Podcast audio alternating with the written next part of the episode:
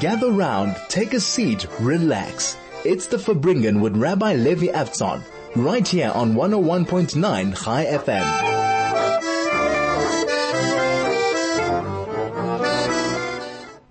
This is one oh one point nine Chai F M. My name is Rabbi Levi Avtzon. It's a pleasure to be here with you on the fifteenth of Cheshvan, the thirty-first of October, this Tuesday afternoon.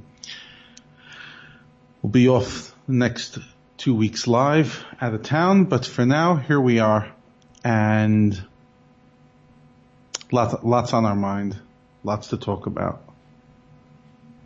The last three and a half weeks have brought up lots of emotions to lots of people, especially within our community.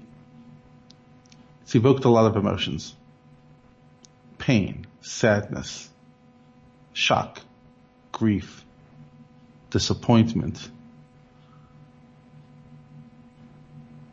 anger, and many other emotions, and many other experiences. And I want to address those emotions. Obviously, emotions are emotions, and each one's valid, and each one needs to be experienced. On the other hand, we are the drivers of our emotions rather than our emotions driving us. And it's time like this that we have to really question, not judge, but question our emotions and ask ourselves, am I reacting the way I want to react? Am I proud of the way I'm reacting? Is this what I need? Is this what I want? Is this where I'm at? One of the strongest emotions that's come out from the beginning, but especially in recent days, is fear. And almost like a sibling to fear, standing right next to it, is victimhood. Right? Many of us are looking at ourselves and we're suddenly feeling so misunderstood by the world. We're feeling so judged by the world. The people that we thought were our friends, our student, you know, our classmates in university, our colleagues at work, our social media buddies. Many of them have shown up uh, to be not the kind of people we want to hang around with anymore. Their judgments, opinions, preaching, their lack of nuance in their worldview. They're choosing the wrong moral side, and there is a wrong moral side, has shocked us. And there's been many reactions to that. And one of the reactions has been victimhood, a lot of self-pity. And I'm questioning that. I understand it. But um, I'm not sure I like this victimhood competition about who's the bigger victim. And often I see, even in social media, it's becoming fourteen hundred dead and two hundred captives versus those killed in Gaza. Who's the bigger victim? But they be, but they tortured us, but they didn't torture here, but it's intentional, but it's not intentional. And I feel like the argument's going nowhere. First of all, you never win an argument with somebody who doesn't have moral clarity. But, but I'm not even talking about winning the argument with them. I'm winning, talking about winning the argument in our own heads. When it becomes a discussion about who's the bigger victim, we've lost the debate. I am not a victim. I refuse to see myself as a victim. Jewish people are not victims. Yes, we've been through a lot throughout our history. I know everyone's bringing up the Holocaust, but uh, there was a lot before, a lot after the Holocaust. Our history is much longer than nineteen thirty-nine. We've been through a lot. And by the way, as a total side point, I would encourage us all to know our history a bit more, to appreciate how amazing it is that we're still alive. But we've been through a lot. So now, at this moment, I mustn't look at the world and feel sorry for myself about what they say. Disappointed in my so-called friends who are letting me down. Because I don't care. I really don't care. I know enough history to know that this was expected. Not for a moment did I think after the attack of October seventh that anything would change. Antisemitism is in many people's blood. It's a virus. But I'm not here to talk about the anti-Semites. They'll have to judge themselves and God will judge them. I'm here to talk about ourselves, us, the Jewish community, and our friends. Stop feeling like a victim. I have nothing to apologize for. We have nothing to defend. We don't have to justify our morality to the world. The world doesn't deserve any answers from us. I find it infuriating, mind-boggling when the world comes to the Jewish state, to the Jewish people, and starts preaching to them about morality. We taught you morality. How dare you? We brought morality to the world. We stood at the foot of Sinai three thousand three hundred years ago. We heard the words, I am God, your God. You shall not kill. You shall not st- kidnap, actually. Many people translate Lotignov, do not steal, but actually the commentaries explain, do not kidnap. Do not lie. Do not covet that which is your, which isn't yours. We stood at Sinai, heard those messages from God. And that was after hundreds of years of developing our own moral code, starting with Avram and Sarah and their children and grandchildren. And we taught the world that there's such a thing called right and wrong. We taught the world human rights. Something that humanity would not have figured out by itself necessarily. Because you only believe in human rights if you believe that the human being is created in the image of God. So I'm not going to cry about the hypocrisy of countries who are human rights abusers preaching to Israel. Because it's not only them. It's to even Western democracies, to any country.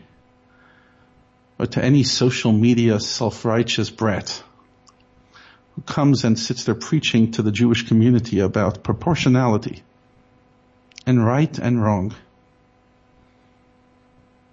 And you don't have a right to defend yourselves. And what about the babies in Gaza? Of course we care about the babies in Gaza. That's why we're removing Hamas, so that Hamas never hurts another baby at Gaza. But again, that's not the point. How dare you come preach to us? Like the chutzpah of the world. And I'm not angry at the world, because people are idiots. People are fools.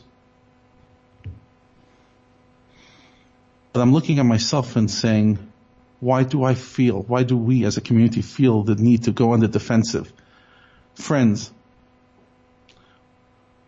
we have nothing that we need to be on the defensive over. We are on the right side. And the world could jump up and down those hypocrites. And they could preach to us about morality. But I don't care. Not because I'm not moral, but because you've shown up to the party? You're coming and teaching to me about morality? The student is coming to the teacher? How dare you? This is the Farbrengen with Rabbi Levi Avtzon on one oh one point nine Chai F M. This is one oh one point nine Chai F M. My name is Rabbi Levi Avtzon. I want to see us all be brave. You know when you have a child who gets pushed around in the playground? I'm not going to talk about bullying. I'll talk about kids being kids. Okay, you know, I believe bullying's a, a certain level of harassment. But let's say your kid, you know, the typical harassment and teasing that happens with kids Your kid comes home and says, they're making fun of me, they're mean to me. Now, obviously, you make sure that it's not serious harassment, and you realize that it's not. So now you have two options. One option is call the school and scream and tell your child that they're all evil kids. Or you try to develop within your child, try to teach them how to stand up for themselves, how to st- stare down the teasers, how to f- make their own space, how to not be seen as weak. Because bullies like weakness. And yes, bullies need to be dealt with. But the victim of the bully also needs to make sure that their door is not open for harassment. So I feel like in the last few weeks we've spent a lot of time talking about the bullies, the hypocrites, the cowards, anti-Semites, the haters. I'm not going to change them, on the most part. Education's important, but on the most part I'm not changing the people who've made up their mind and convinced themselves that they, they see things clearly. But what I could do is talk to myself and to my community and to my friends and make sure we don't become that cow- the, the fearful coward in the corner. We have nothing to be afraid of, friends. Oh yes, the anti-Semites are threatening. I'm not stupid. I'm not oblivious. But I'm like that kid in the playground. I am not walking in, giving in any way a signal that I'm afraid, because I'm not. I'm afraid of you? For what? You're just a coward. I have God on my side. I have moral clarity on my side. I know I am on the right side. Not I know because I'm a closed-minded bigot, but because I have enough moral education, because I have three and a half thousand years behind me that taught me to see the difference between right and wrong, between goodness and evil, between civilization and barbarism. I know the difference. So I am going to be afraid of supporters of the barbarians? Why? Because they're scary? Because they're strong? That's not real strength. Violence isn't strength. Violence is weakness. Violence is cowardice. We're living in a key moment in our history. It's a very teachable moment. The war will end. I know it will end. Please God, Hamas will be destroyed. All our captives will be back. And Israel will be secure. The war will be in, will end. But we will all have to look back at ourselves and say, how did we behave during this time? When anti-Semitism raised its ugly, cowardice head, what did we do? Did we take our mezuzahs off our door, heaven forbid? Did we hide our yamis and our mugging davids? Did we move out of the Jewish area? Did we make believe as if we don't exist j- just till it passes? Or did we stare down the bully? Did we f- dig deep and realize that we have nothing to be afraid of? God's on our side. Hashem Imadi, God's with me. God's on the side of justice and morality. And after three and a half thousand years of teaching the world of morality, I will not listen to the world preach to me, and I will not be afraid of a world that condemns me. Oh my gosh, did you see what they did in the U N? I don't care. I actually don't care. Why should I care? Why should I care about world opinion? We were always a small nation, and we've survived longer than any other nation, not because we cared about other people's opinion, but because we stayed true to ourselves. And we never let fear take us over. And therefore we survived nations much stronger, physically stronger than us, much more powerful than us. Empires came and went. But here we are. As Mark Twain wrote, right? I'm paraphrasing. The Romans came, the Greeks, the Persians, Babylonians, the Ottomans, et cetera, et cetera. And yet who stays, who stands today? The Jewish people. Why? Because we always knew morality. We always knew what was important. And when the world screamed at us and told us that we're, they don't like us, when they accused us of blood libels, when they tried to massacre us, we never lost our nerve. Friends, don't lose your nerve. Not now. Not ever. To who? To a bunch of cowards who support baby killers? Really? Those are the people that are going to bring fear into your heart? We have deep genes. Each and every one of us. We ha- we all have grandparents or great-grandparents or great-great-grandparents that suffered real, real hatred. And not for a moment did they give in. My own grandparents have lost everything in the war, each one of them. In World War Two and communist Russia. But not for a moment did they fear the world. Not to, for a moment did they even give up on the world. I've mentioned it before, but I think it's worth reiterating now. I come from a very large family, very large family. Each of my grandparents had more than ten kids. My father's parents had fifteen kids. My mother's parents had fourteen kids. And that was after they all lost loved ones in the Holocaust. One of my grandparents lost every single family member, father, mother, sister, brother, and, and nephews, his entire immediate family in the war. And then got stuck in Soviet Russia for another twenty years after the war and wasn't allowed to practice Judaism, but still did it anyway because he was never afraid. Obviously, he had the emotion of fear. We all have fear. We all have emotions. But he was bigger than his fear. He was braver than his fear, and so are we. We are braver than our fear. Yes, nothing wrong going into the room and crying yourself for a few minutes or feeling the emotions. But then what happens? Do I let the fear dictate to me? Do I let my fear allow me to sit there saying, I have what to be embarrassed? No, I don't want anyone to know I'm Jewish. Why? Why should I be ashamed of my Judaism? The fact that people hate me, that's their problem. I'm not saying be reckless, but I will not hide who I am. I will not give the cowards that victory. Because then they won.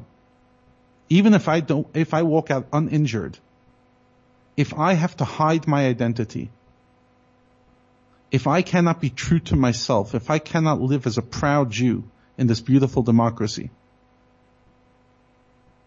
then they won without lifting a finger. And I will not give them another victory. They took already too much. What happened on October seventh was too much. You've taken too much from me. I'm not giving you another inch.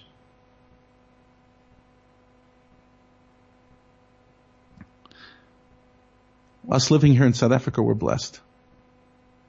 We still live in a democracy. It's not a perfect democracy. Nowhere on earth is. But we're still protected and we still have rights. And yes, Rabbi, I could hear the, the, the messages coming through, but we have to be safe. Yes, we have to be cautious, but at what, how much? Do I rather be one hundred percent safe, but lose my soul and my character in it? Or do I want to live my character more than all? This is a test of our character. And to all those of us who are on social media, I'm not, thank God, I, I don't really spend a lot of time on social media. Not healthy for me, but to each their own. All those on social media who are just posting the statuses and like the feeling sorry and the world hates us. Stop the defensiveness, friends. It's three and a half weeks later. They won't understand. And you don't owe them an apology. A, wor- a person who cannot see right from wrong the last three and a half weeks is a moral fool. And you owe them nothing. Because anybody who has an ounce of moral clarity, an ounce, sees things for what they are.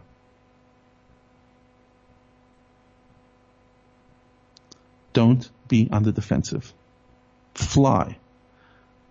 Be proud of who you are. If you didn't walk with a yami till now, walk with a yarmulke on your head. If you didn't wear your Magen David around your neck, wear your Magen David around your neck. If you didn't have a mezuzah on your front door, put a mezuzah on your front door, and for that matter, every door. You didn't wear tefillin while you went on a plane because you didn't want people to see.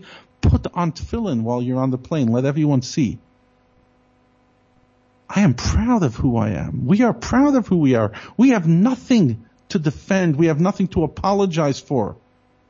Oh, so this media doesn't like us. Boo-hoo. They never did and they never will, and I don't care. Moral cowards, I don't need you to like me. It's your loss. Your loss that you're not on the right side of history. I just want us all, my message today really is, walk with your head held high, with your back straight, with your Yiddishkeit in full view. You have nothing to be ashamed of. Shame on them, not shame on you. This is the Farbrengen with Rabbi Levi Avtzon on one oh one point nine Chai F M. This is one oh one point nine Chai F M. My name is Rabbi Levi Avtzon, and today we're talking about being brave, being like Avraham Avinu, the first Jew, first Hebrew. The word Hebrew in in as not Hebrew the language, but Hebrew the, the nationality, the family. In Hebrew is Ivri. And the word Ivri can translate as Me'ever, the other side. We started off as a nation by being on the other side. Everyone stood on one side, and Avram stood on the other side. And they threw him into a fire, of, into a furnace, and he survived. And he traveled to Israel, and then he's forced down into Egypt. And then he's fighting four kings. You could see the Parsha last week and the Parsha this week. It's all about Avram's story and his wife Sarah and their children. Their child, but he had another child with another woman. And he was a person, together with his family, that stood on the other side. And everyone was screaming, you don't know what you're talking about. You're saying that God exists and you cannot see him? Look at this idol.